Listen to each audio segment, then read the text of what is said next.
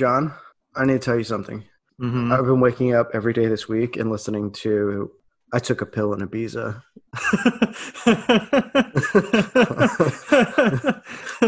It makes me so sad.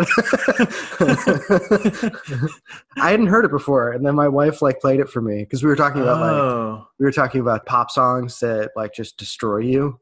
So we are talking about like semi-charmed kind of life. Which when I heard it when I was a kid, you know, you're just like, bah, and then you know you get sober and you look around at all your friends like OD'd or you've taken the detox or whatever, and you're like, oh shit. and then uh, I kept listening to I took a pill in Ibiza because it's uh, it's just fucking tragic, man. It's like the fallen star story is always so brutal. My analogous experience was like getting so burned out doing schoolwork that and so tired that I couldn't like look at an assignment I had to do. I just felt like too sad and like bad, so I would just like not do it and listen to like slowed down doomer remixes of Radiohead just oh, like dude, on was that, repeat. that is that that like two week period where you just kept sending me new Doomer remixes you were finding on YouTube?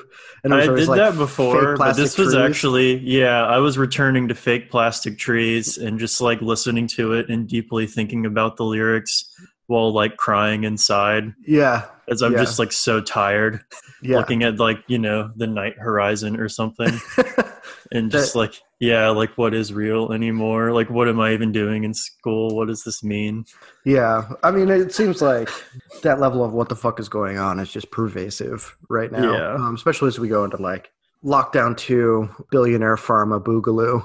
Um, So, okay, today's another two piece.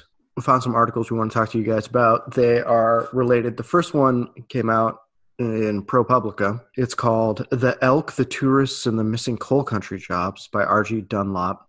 And it is about a totally, totally harebrained idea in Kentucky, or like series of ideas to revitalize some stuff, I think in like Bell County, which has just been devastated ever since like coal mining died. yeah And it's basically like it's the typical problem of like, okay, so we've lost this like industrial sector. What are we going to do? It's like, I know, we'll put a service economy on it. And there's this like plot of land that was supposed to be an industrial park in like the 80s, but that never happened. You know, building an industrial park after the first wave of offshoring seems like poor timing to me. And then they try to turn it into basically like I don't know, like some crossover between Cabela's and Yellowstone, Mhm. where you could like hunt elk and stuff on the property. Yeah, and it was I guess the intention was that like this would be sort of a tourist stop, but I Mhm. think he even said that like, oh, well, we don't expect people to come here for this, but we imagine that we're going to catch people as they're passing through and we'll get a lot of people that way. But then someone else says that like not many people ever come through this part of Kentucky Mm-hmm. and even if they had fully set everything up it's not entirely sure like what this was really supposed to accomplish. And i don't they didn't even really finish building it this weird No, sort of yeah. like wildlife tourist attraction. You know i guess one thing that struck me about this and the piece we're going to talk about is that i always just thought that like in the business world if you had an idea what you had to do was like come up with a business plan where you like project profits and like how you're to make money to recoup what you spend to do the thing and then money after that and then demonstrate in some like reasonable way to your investors oh here's how this is to work and make some kind of sense. But the things that we read it just seems like these people just like came up with like kind of stupid ideas that weren't fully researched or I, I don't know. Maybe like the point was never to make money or build something. Maybe there is some completely esoteric point to this that i'll never understand. But like from my point of view it just seems like someone thought of something like half implemented it got a ton of money to do it but it kind of just went nowhere and like stalled for a long time and everyone around there was just kind of like what's going on?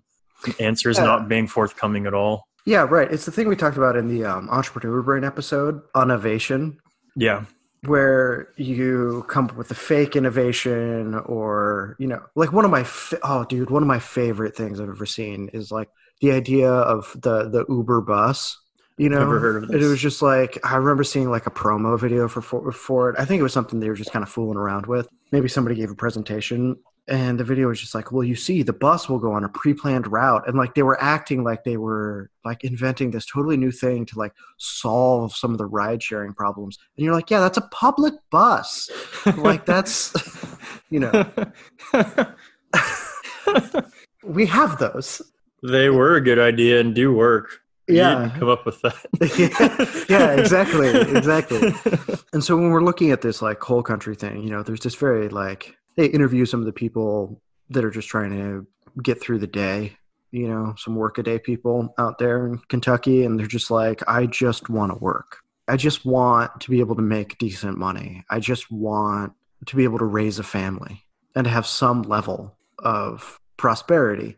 And I think that that's to me like what's so heartbreaking about these elk hunting parks or whatever that are brought through by this these politicians and then where does the money go? No one knows. The thing never gets built. And the idea is totally insane on its face. Like they're just like yeah we're projecting like i don't know 100000 to 300000 people a year. And it's like the biggest national park in kentucky is mammoth park. It doesn't even get that many people. It gets like a fraction of that many people. yeah. So it's sort of like, you know, I don't know, just some really like coked up guy like drives up and you get into the car with him and then he's going 80 miles an hour and he's like, "Yeah, dude, it's going to be amazing. Like just trust me." And you like Just want me, out of the car, but you can't get out of the car. You know, you can't turn around. You're now stuck Oh, dude, with this guy just like hoping that he'll just like slow down at a red light so you can hop out. Oh my god, dude. Yeah, I mean, it reminds me of when I was dealing with this dude who used to um, take me to 12 step meetings when I was first getting sober. And I lived in the middle of nowhere in like upstate New York. And he had to get me into like this small town in Vermont. And this guy, I had no car. So this guy would come pick me up. And he'd always have this like totally airbrushed like gremlin that he'd put like a fucking I don't, I don't know what's it called like nitrous in it so that it could like really go um, and insanely put it in like the roll cage or whatever it's called so the fuel ran through that and i was like that's the fucking most insane. I was like if we flip on this icy road like we're gonna blow up like in the movies. Like this is totally nuts. And he'd be like probably still partway drunk and like pick me up and like speed the whole way like through these country roads where they're iced over in winter and i would just be like my butthole would look like a fucking like one of Bruce Lee's fists because I'm just clenching it so hard. And he's just like telling me about all his insane business ideas, and I would just be like, I just need, I, I need to get the fuck. I need to get the fuck out. I need to get the fuck out. I can't. And I imagine that that's what it feels like getting taken for a ride when you're living in one of these communities and somebody's in with all of these fucking big promises and it never works out again. Yeah, I remember like Vice back when Vice seemed good had a documentary series about I think it was West Virginia and how you know where they're blasting off the mountain caps. And I guess there is a whole thing between them and the corporations about what that was doing to like the water table and whether or not it was getting Mhm. severely polluted. And they had you know like a corporate hydrologist saying that like no it's like totally clean and fine. And if there is any problem it came from anything but what the corporation did et cetera et cetera. But then you have like everyone who lives there is like sick like Yeah. does not know why like lots of heavy metal poisoning. I saw that at a time when i knew just like a little bit about things like that and about Mhm. places like west virginia. But i remember it having such a big effect on me because they interviewed so many people who live there.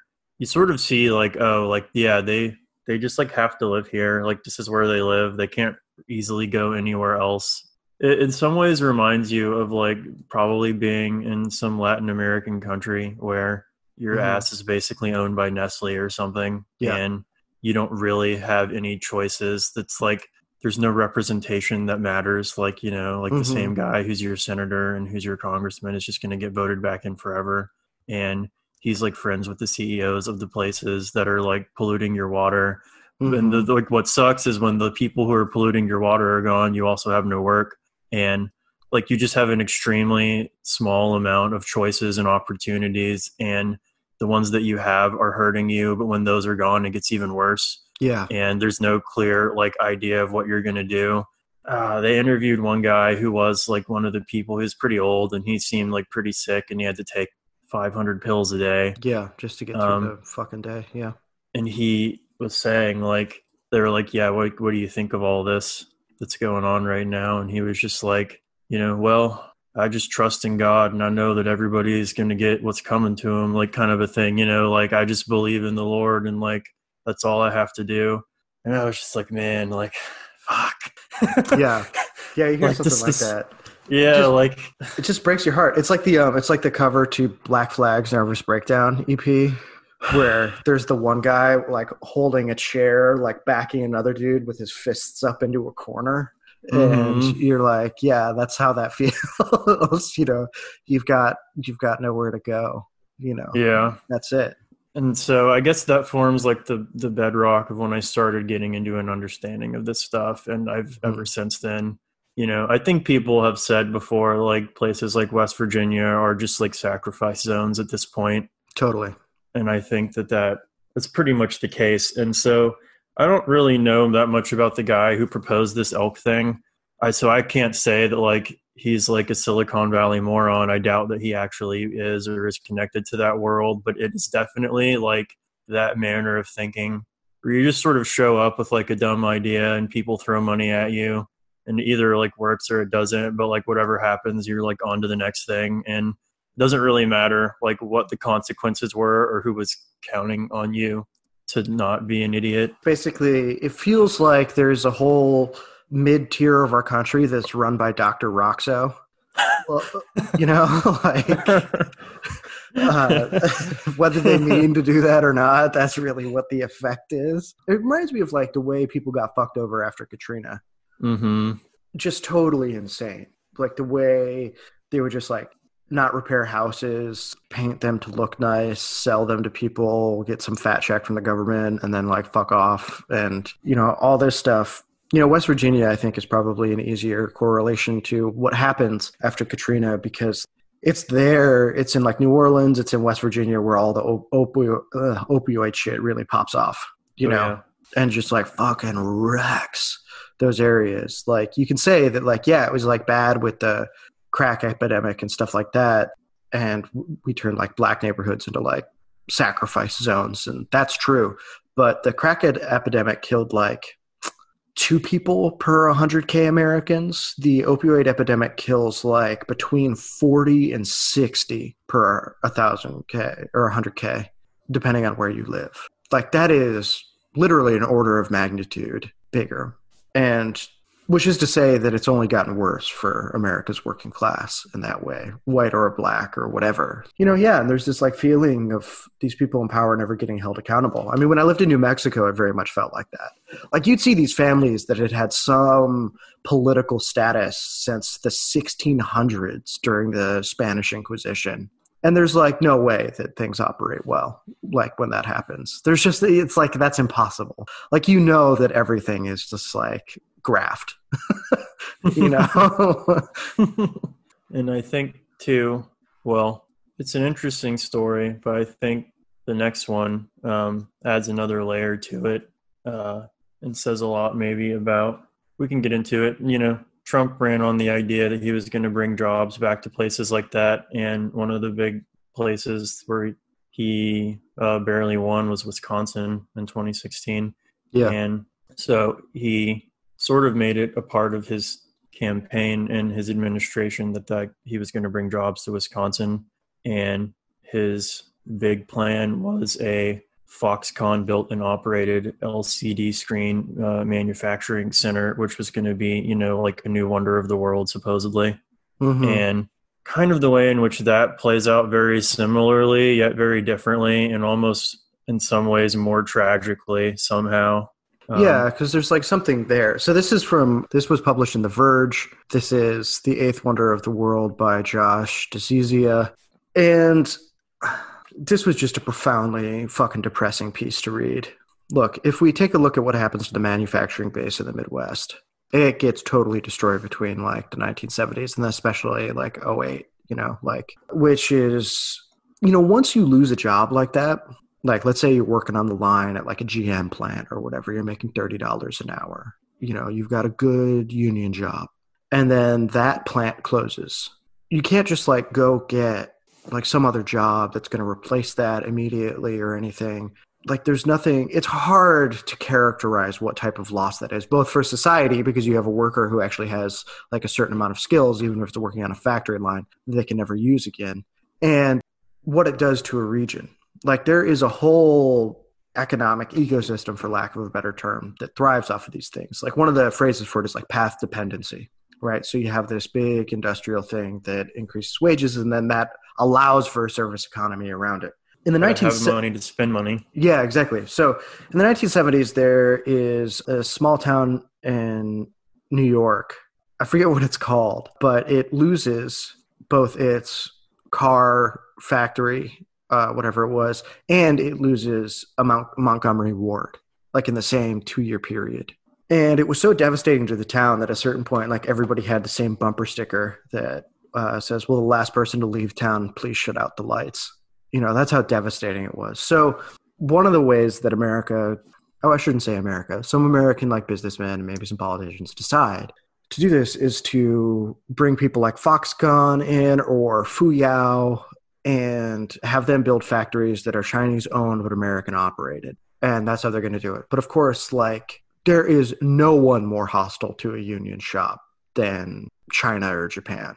The wages are way lower. They don't give a shit about environmental regulations. Not that, as we were just talking about, like most American corporations do, but they at least like have a sense that they should abide by some rules.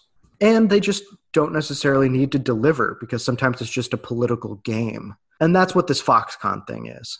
Yeah, so Trump basically is able to make much publicity on the fact that he's talked with the head of Foxconn. Terry Gou, I think his name is. Yeah, and Terry's going to bring uh, a big LCD plant to Wisconsin. It's a big win, awesome, et cetera, et cetera.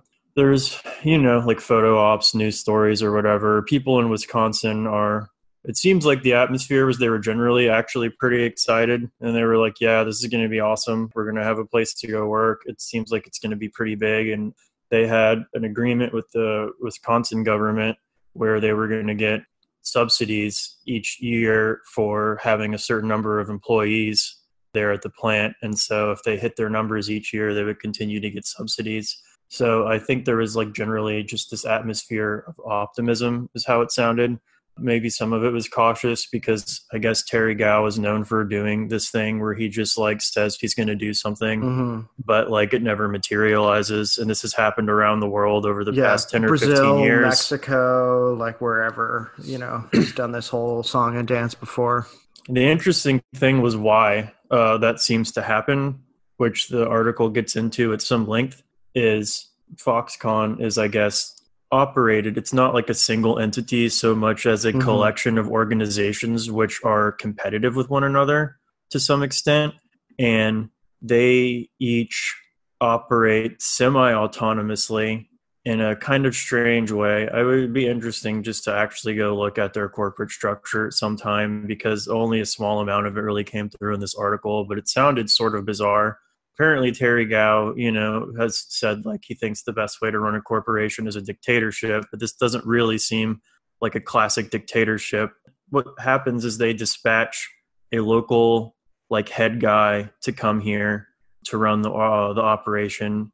That guy can't really do anything without submitting it back to Taiwan and getting the budget approved. And if the budget doesn't get approved, then just nothing happens everything has to be submitted back in some sort of crazy like they have no you can't come over here with just like okay like we've approved your plan and this money. You mm-hmm. come over here with nothing approved and then see if something gets approved and then maybe you can do it. Yeah.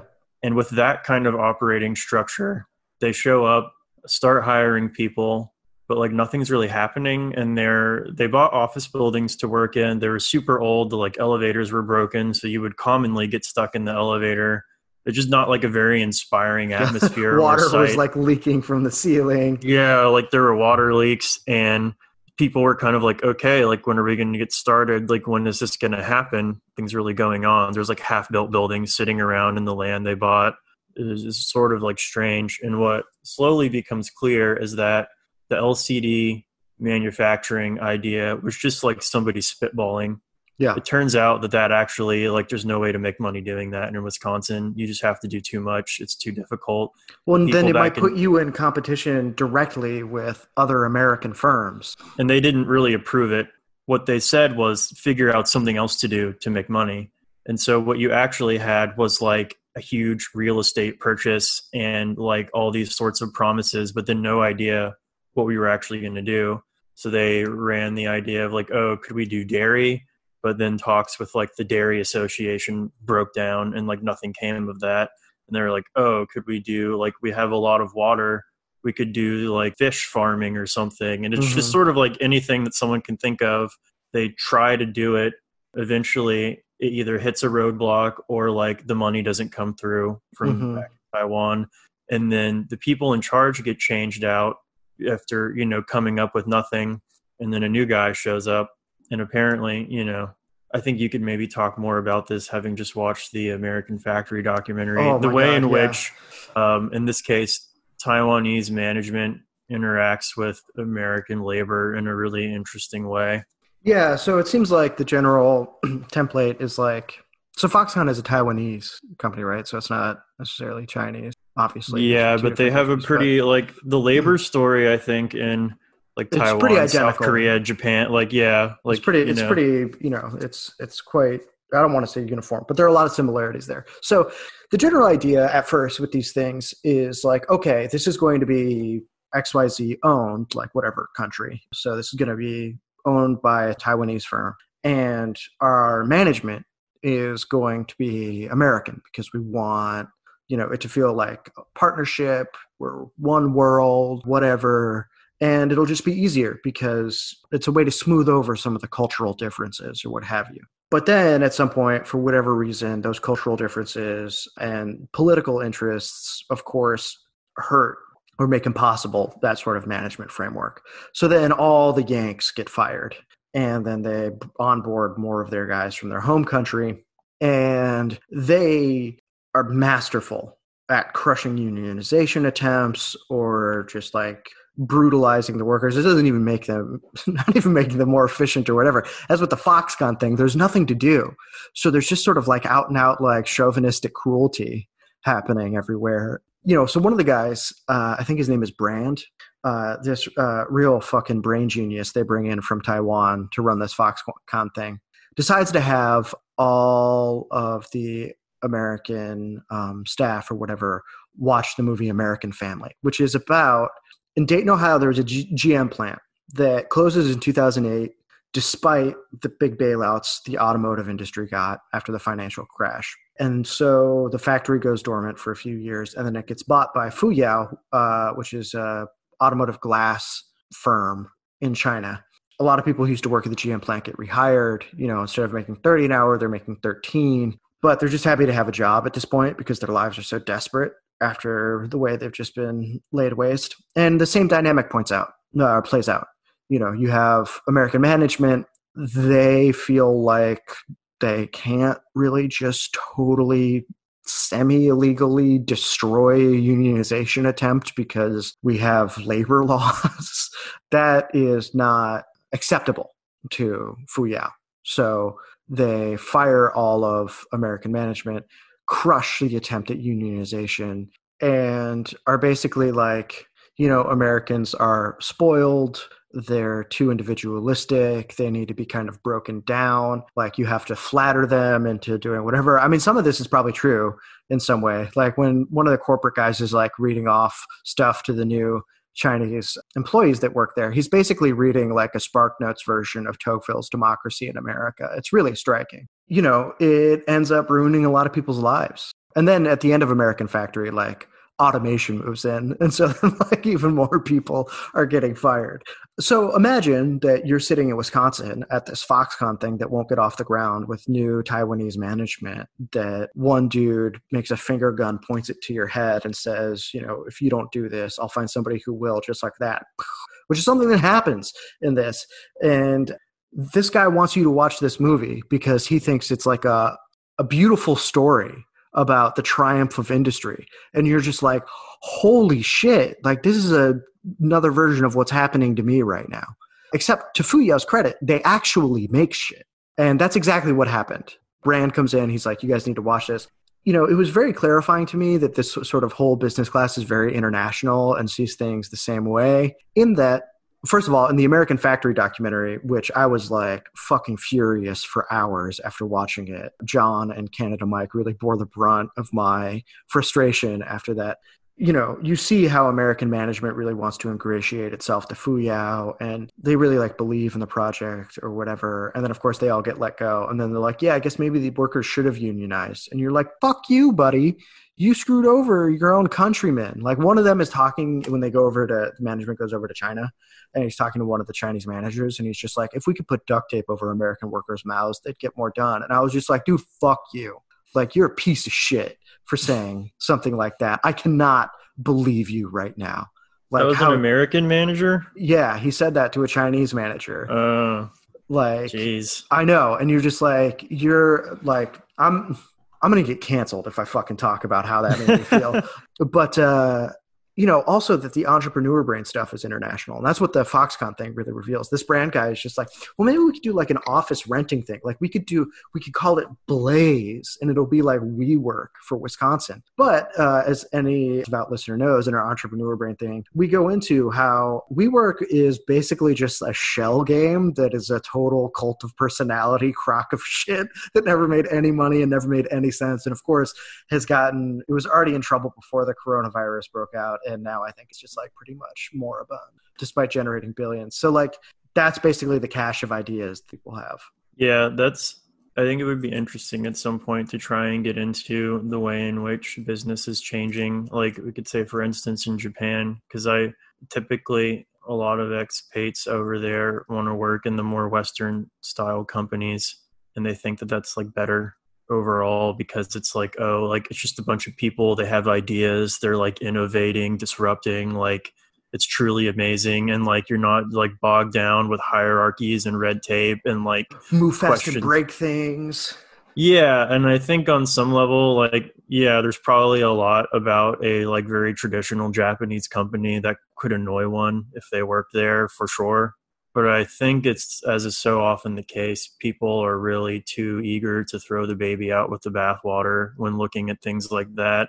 Because I would imagine also at a very traditional Japanese company, they've got a business model they've been working with for probably longer than you've been alive, where they like, you know, they make something, it goes somewhere and does something, people pay for it. They're really integrated into like a functional economic structure they're very loath to like do new things just because they are new. And yeah. in some ways, people are like, that's comical. They still fax everything all the time. Why do they do that or whatever? And it's like, yeah, maybe that's crazy, but like, so what? Like, you know what I mean? Because on the opposite side of the world, you have like Blaze. We, you know what I mean? Like, yeah. you have things that don't do anything, don't mean anything, and don't go anywhere, and they collapse in like two years. And so I think it is interesting to see, like, okay, there are now perhaps more and more people globally are getting like mentally colonized by this kind of thinking. Yeah, by Silicon Valley thinking. yeah, yeah, like so I don't know, just as an aside, like that's one really interesting facet of this. That that was one of the things that I found really interesting, you know, because I think that there's this tendency in the West, you know, people who are really upset about how America has lost its manufacturing lost as if we like misplaced it. Uh, shit got fucking Whoops. offshored because it was good for these like fucking scumbag management assholes. And now they're making these shitty deals where China gets to build factories here, but we don't get to build factories over there, which is something I'm about to return to in a little bit. So it was funny to see that like there's this like international Silicon Valley like hit that goddamn innovate button type shit happening. But what was really sad about this is first of all like there are a lot of people who get really like fucking exploited by this Foxconn thing. And the worst part is like when Foxconn starts like hiring Chinese and Indian immigrants who have like H one B visas that was amazing. exploiting the shit out of them. And they're just like, well, they'll be harder working than Americans.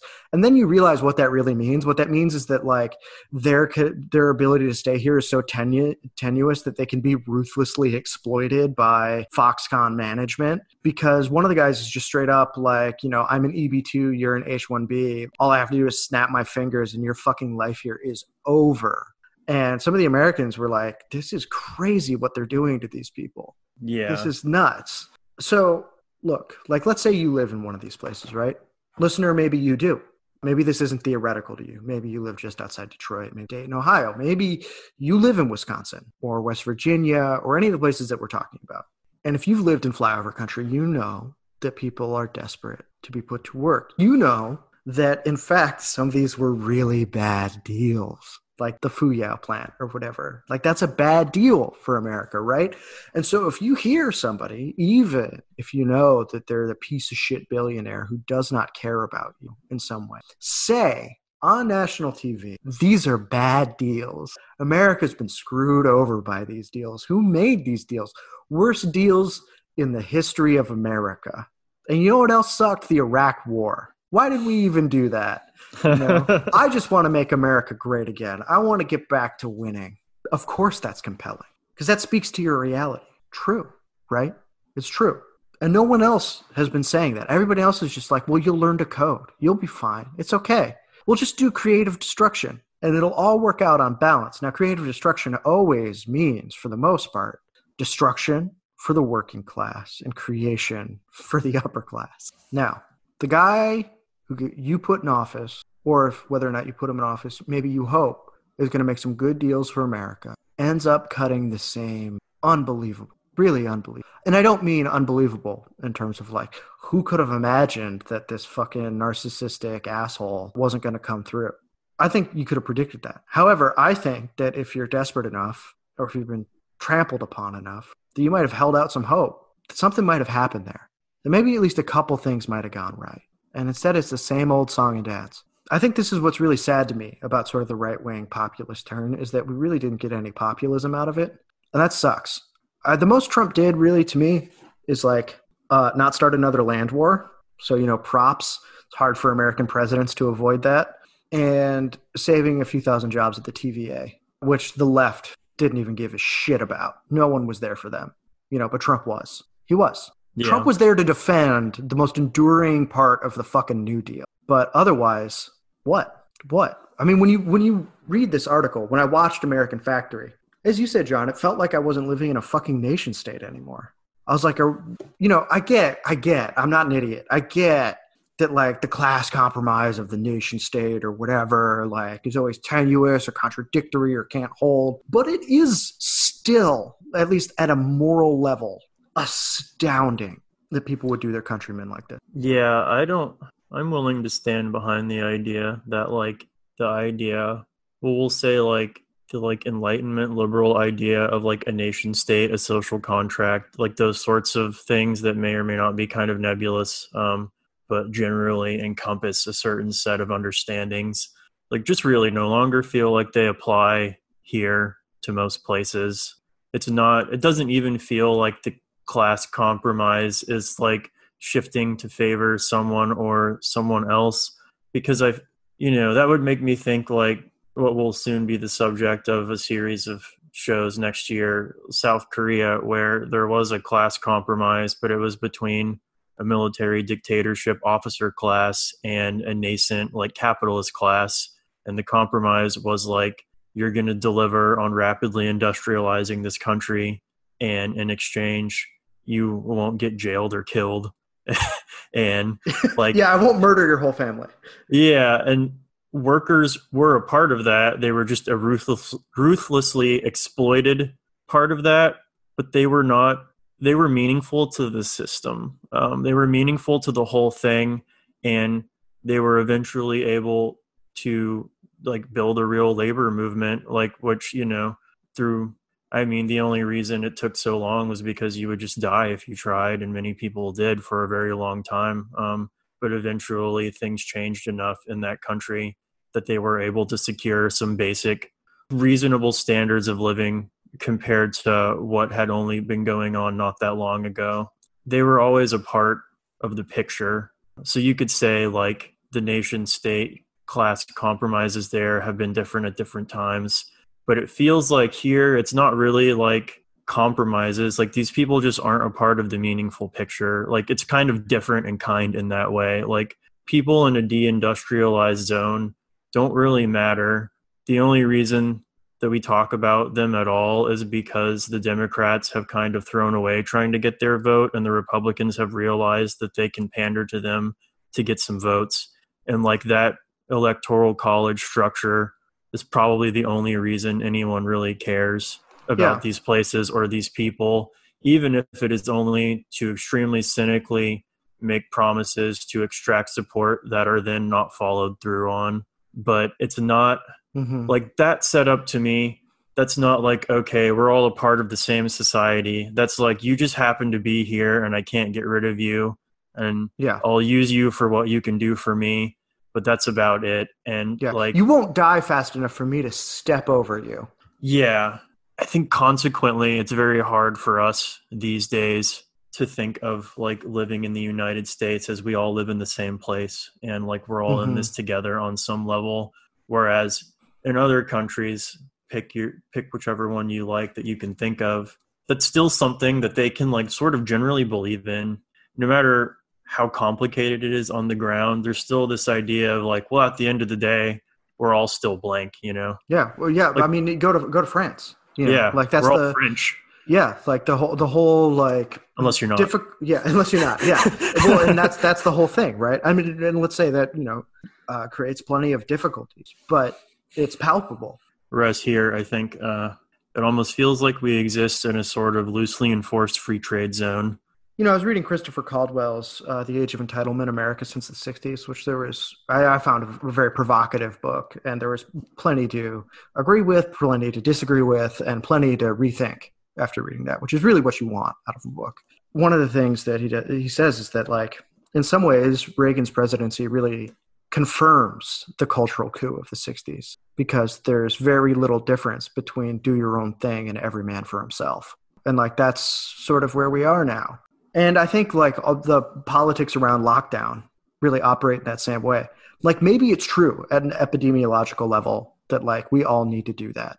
But you can't then just ignore some of the political realities of that, which is that it has been a huge boom to the billionaire class in American biz- big business. And it has absolutely, once again, plundered and immiserated everyone who was working class and poor before this. And it really just does feel like people are being left out in the cold to die. It really does. And when people are like I want to deal with this issue in like a very humanitarian, entrepreneurial way.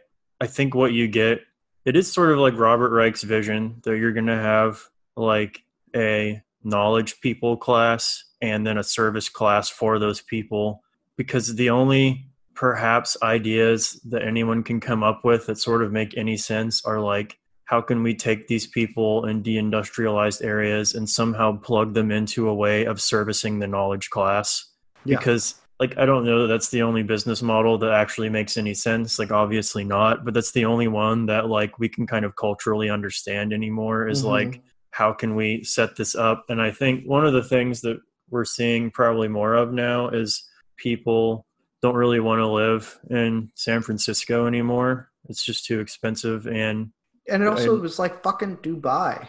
Yeah. Like I used and, to go there. I used to fly out there every month for work. And like dude, the homelessness shit out there, holy fuck, man. Like I live in Los Angeles and it's bad here. Listener, if you've never been there, it's like walking through a DMZ. It's crazy. It's crazy. There's just like, you know, I had a friend who went back to like close down their apartment or whatever, and they like walked out of BART. And in the UN building, like, you know, downtown San Francisco, or wherever it is, there's just like several hundred people just sitting on the lawn of that, just like openly shooting up. Like I, and that's not like a moral like oh they're fucking you know. If only they had a protestant work ethic they'd be okay.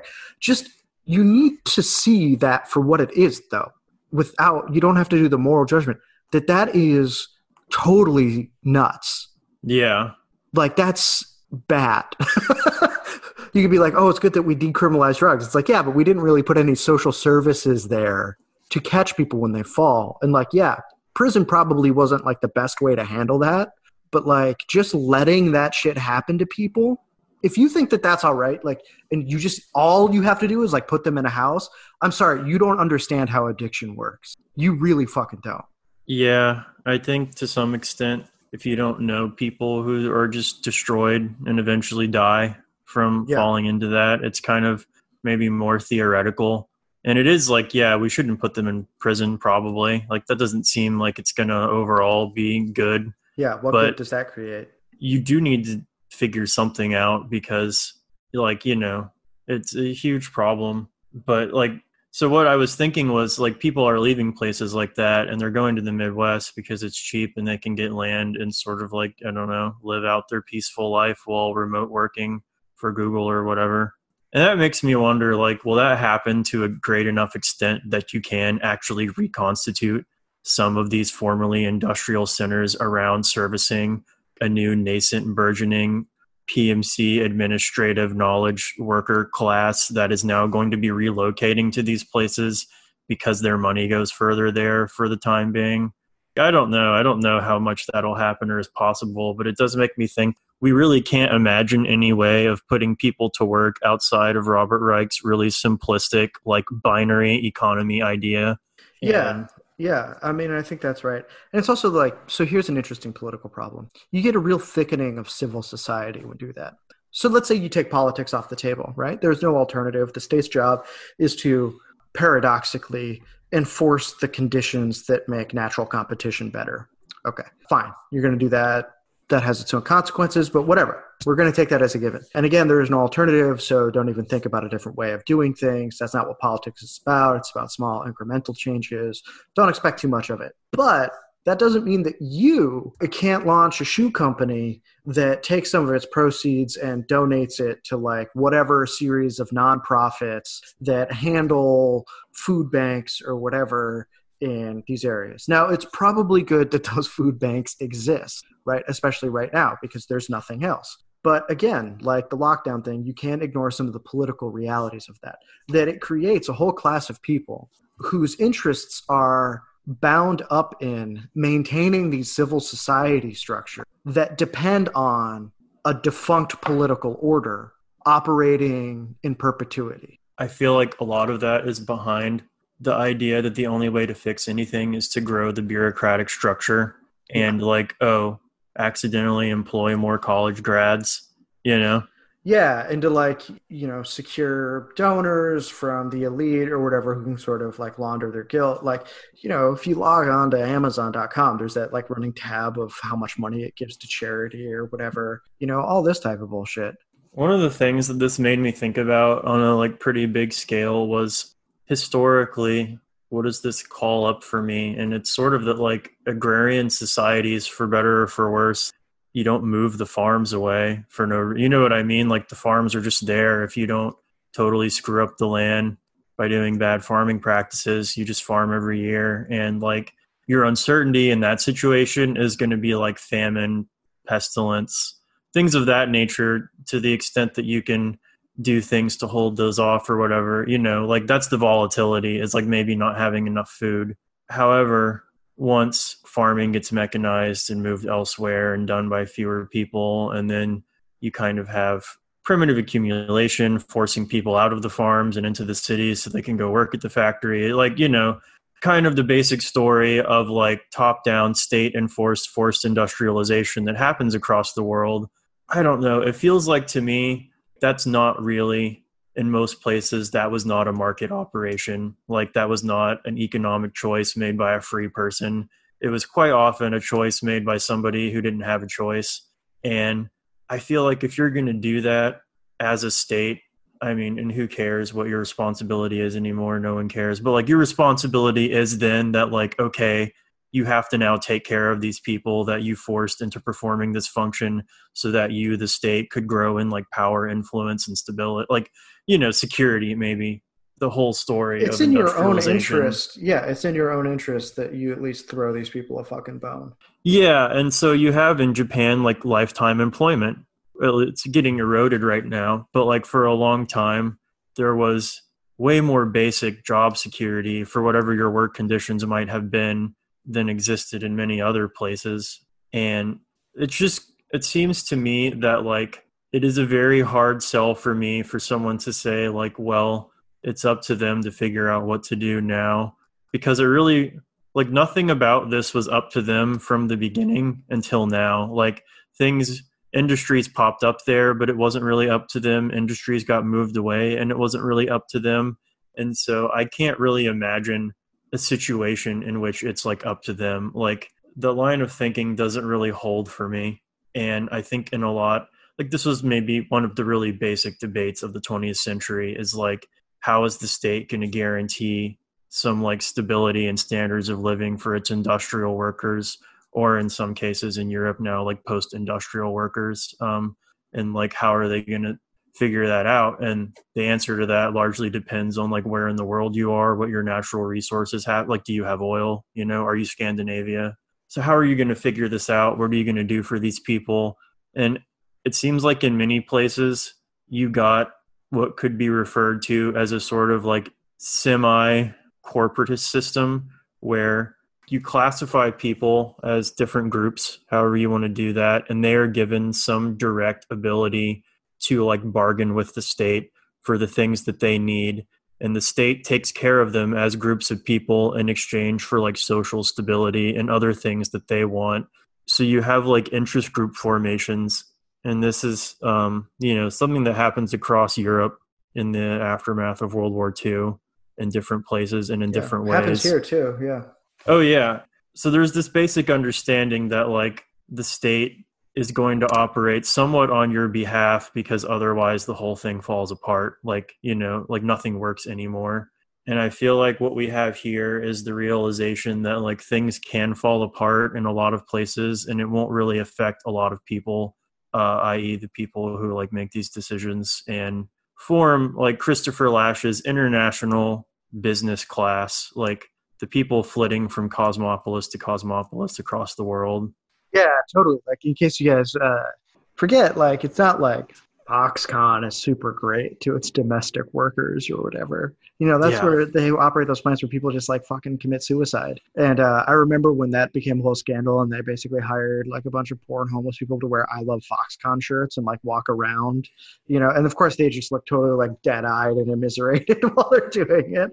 Um, you know, and like that's, uh, and like uh, we said, like the Silicon Valley ideology is now like internationalized. It's like these people, these international business elites just feel like they can always pull up stakes and get the fuck out if they need to. You know, it might be a little more complicated where you got like a one party state in China or whatever that's loath to let its business people just do whatever the fuck they want.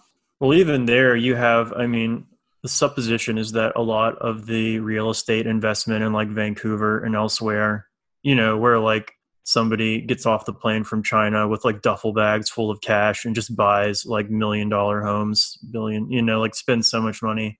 Uh, the supposition is that like that is a place to stick your money that you snuck out of China to evade capital controls so that you have it seems like a good deal of people realize that there's not guaranteed stability there for them and that if they need to they need to have money and a place to go where they can continue living their standard of living and their kind of social position as a rich, important person.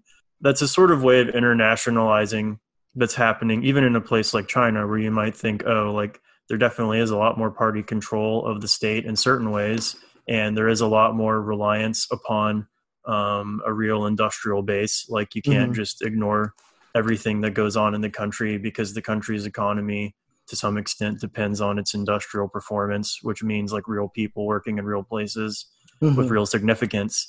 But I would say even there, there is like a segment of the wealthy population that is ready to like duck out as soon as things don't look good anymore. Bring it back to our episode with Olivier Joutel, sort of like Peter Thiel buying up huge parts of New Zealand. He's not obviously not the only Silicon Valley guy that's done that in case climate change gets too fucking weird or whatever.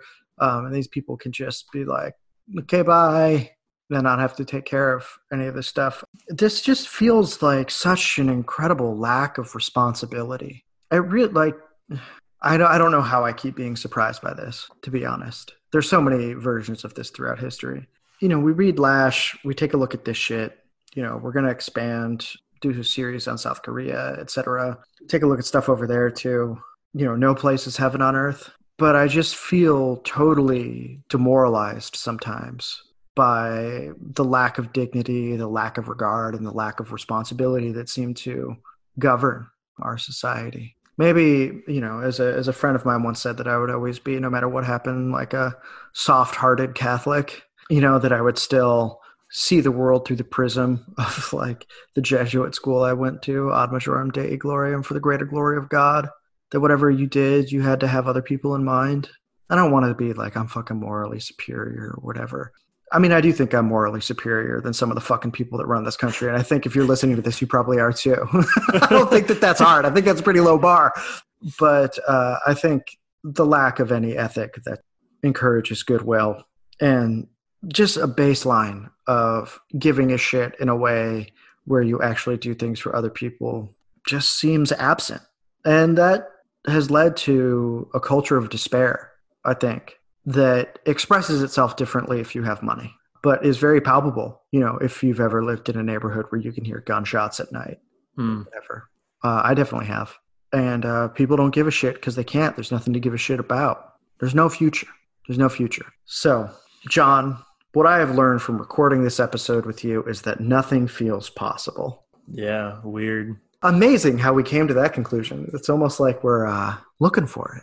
I feel like this stuff really popped onto my radar thanks to 2016 in a big way because I didn't too young to like know much about these issues at the time. I think I just cycled through like commonly available political positions online or something.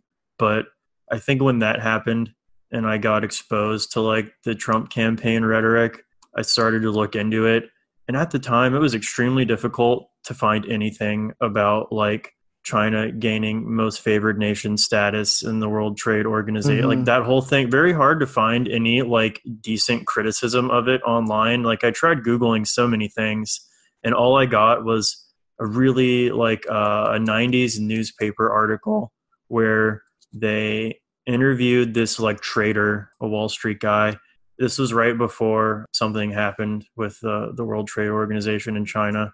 He was saying like yeah, everybody's saying like, "Oh, don't worry, this is going to bring so much money into America." And he was like, "But that's a lie. We're moving everything to China. Like that's what's happening right now. Like yeah. industries are being moved out of this country. That's it." And I was like, "This was in like the New York Times or something, like one of the mm-hmm. big papers, like the day of it happening." And it seems like totally a forgotten note in history. Yeah, and it's important that like for all of his uh, many faults, Ross Perot was one of the few people in the 90s that was banging the drum about that. You know, you hear that big sucking sound, you know. uh, there's, there's a debate that's going to happen, right? Who gets sent to sort of dispatch Ross Perot and all of that? Bill Clinton's lesser political half, Al Gore. And Al Gore uh, brings a photo of the guys who did like the Smoot-Hawley tariff or whatever it was, which to some real supply side truthers functions as a sort of legitimate rape theory of economics in terms of its efficacy. And that what leads to the entire Great Depression is actually just this one tariff. You know, not like the fucking international banking collapse because a bunch of people were being totally funny with the money in the 20s.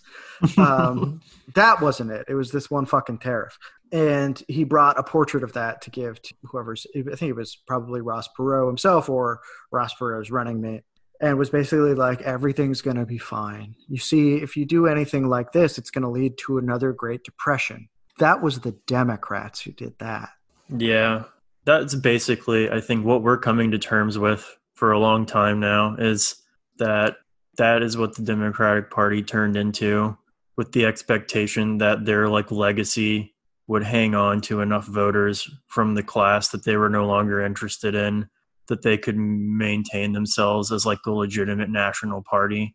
That's not what happened.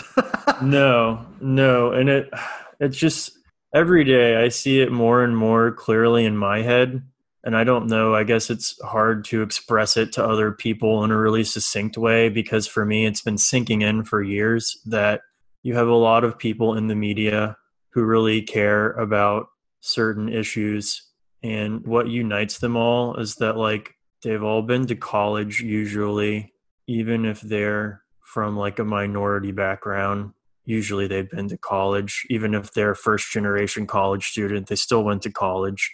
And they're now plugging in to either academic or like administrative or some form of like bureaucratic or semi bureaucratic structure and now rehearsing a list of issues, grievances, and ideas that are basically inculcated and socialized into you in the college setting, if not somewhere else before.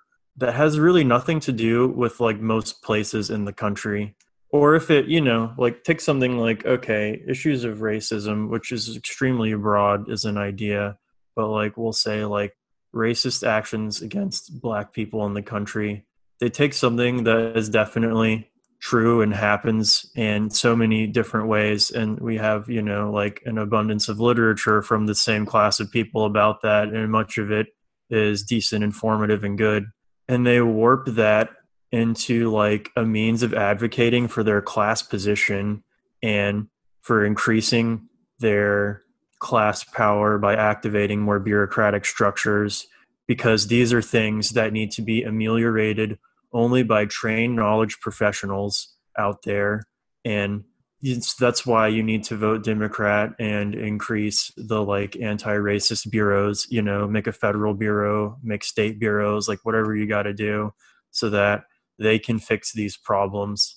But when you look at that from far enough away you're like oh you guys just need more jobs. So you're trying to get more jobs because you have the actual ability to like advocate for yourselves to have more jobs yeah. unlike most people in this yeah you country. don't live in the sacrifice zone of detroit where people can't get fucking running water like you don't live in flint you know you don't live in like the still blighted parts of new orleans or fucking west virginia or wherever and that's the crazy thing about the places you just mentioned is like most of those places are not majority white but that is sort of the narrative that has emerged is that like oh mm-hmm well, you see, when you talk about those places, you're talking about places full of white people, and white people are going to get what's coming to them. Yeah. And who gives a fuck about them? They're bad. But, like, that's just not true. The Midwest is full of people of like every kind of extraction you can have, honestly. Dearborn, Michigan is like the capital of like American Muslims, like in terms yeah. of per capita. You know, there's a lot of Latino people in all kinds of places in the Midwest. And that feels like that's never really talked about much because the narrative yeah. is always like the white working class, the white working class, or whatever. And like Detroit, New Orleans, etc. Like obviously, there are very large populations of black people all throughout there. Mm-hmm. But you have like what's basically a lie, which is that this is only affecting white people and they were racist enough to kind of have it coming to them. And Mm-hmm. You know, like they're the past, this is the future. Just forget about it. Don't think about it. They're too Christian. They like guns too much. Like any number of methods of like misdirection, distraction, or outright like dishonesty are used to make this issue seem like it's not an issue, or if it is an issue, that it's like an issue that only affects white people. Mm-hmm. None of that is true. And I feel like I can't really say, like, oh, these people are they mean to outright lie because I have a feeling that most of them have never and will never go to these places, so they don't really know. Yeah, like, they don't know. Yeah. Best thing that ever happened to me was that after college, I stayed out in different parts of flyover country and worked like shitty service jobs for the majority of it. That was probably the most instructive thing that ever happened to me was like working that shitty dishwashing job with you at fucking Cool Beans Cafe or wherever. Are you saying that a Maoist labor camp would be the yeah. education yeah, that that's the, the way. intellectual classes need. Yeah, yeah. No, I mean, I think it's, I think it's that um, it really makes you realize that like there are plenty of fucking racist pieces of shit out there. Totally. Like, that's that's true of the world. But one thing that I learned is that like that's not most people, man. It really yeah. isn't. That's just not. That's not true. That's a totally misanthropic bourgeois delusion. It's used to basically create the class self-serving feedback loop that you've just articulated. It's anti-democratic, and I think it's on its face wrong. You know, you see all this stuff after the Trump election where it's just like, you know, white people need to be fucking dealt with. Like, look how many of them went for Trump. What the fuck are you talking? First of all, not only white people voted for Trump, you know yeah. there's that difficult fa- i just love how people just like they're like an olympic hurdler anytime there's like an inconvenient fact you know they really go for that gold medal when that happens but there's only so much utility to these lenses anyway I encourage anybody to watch that American Factory document because it's clear to like the black workers and stuff like that that the only shot they're going to get at like having some control over their lives is having that union. And some of them used to be in a union and know what that's like. And you see people standing in solidarity with each other regardless of whatever those divisions are. That's possible, you know. That's possible. It happens, but you'll definitely only see it on like a shaky cam Facebook video. Yeah, totally, totally. You know, and usually with like not the right like quote unquote language or whatever. Yeah. You know, because uh, people don't let, talk like they're walking out of a fucking bodies and spaces seminar.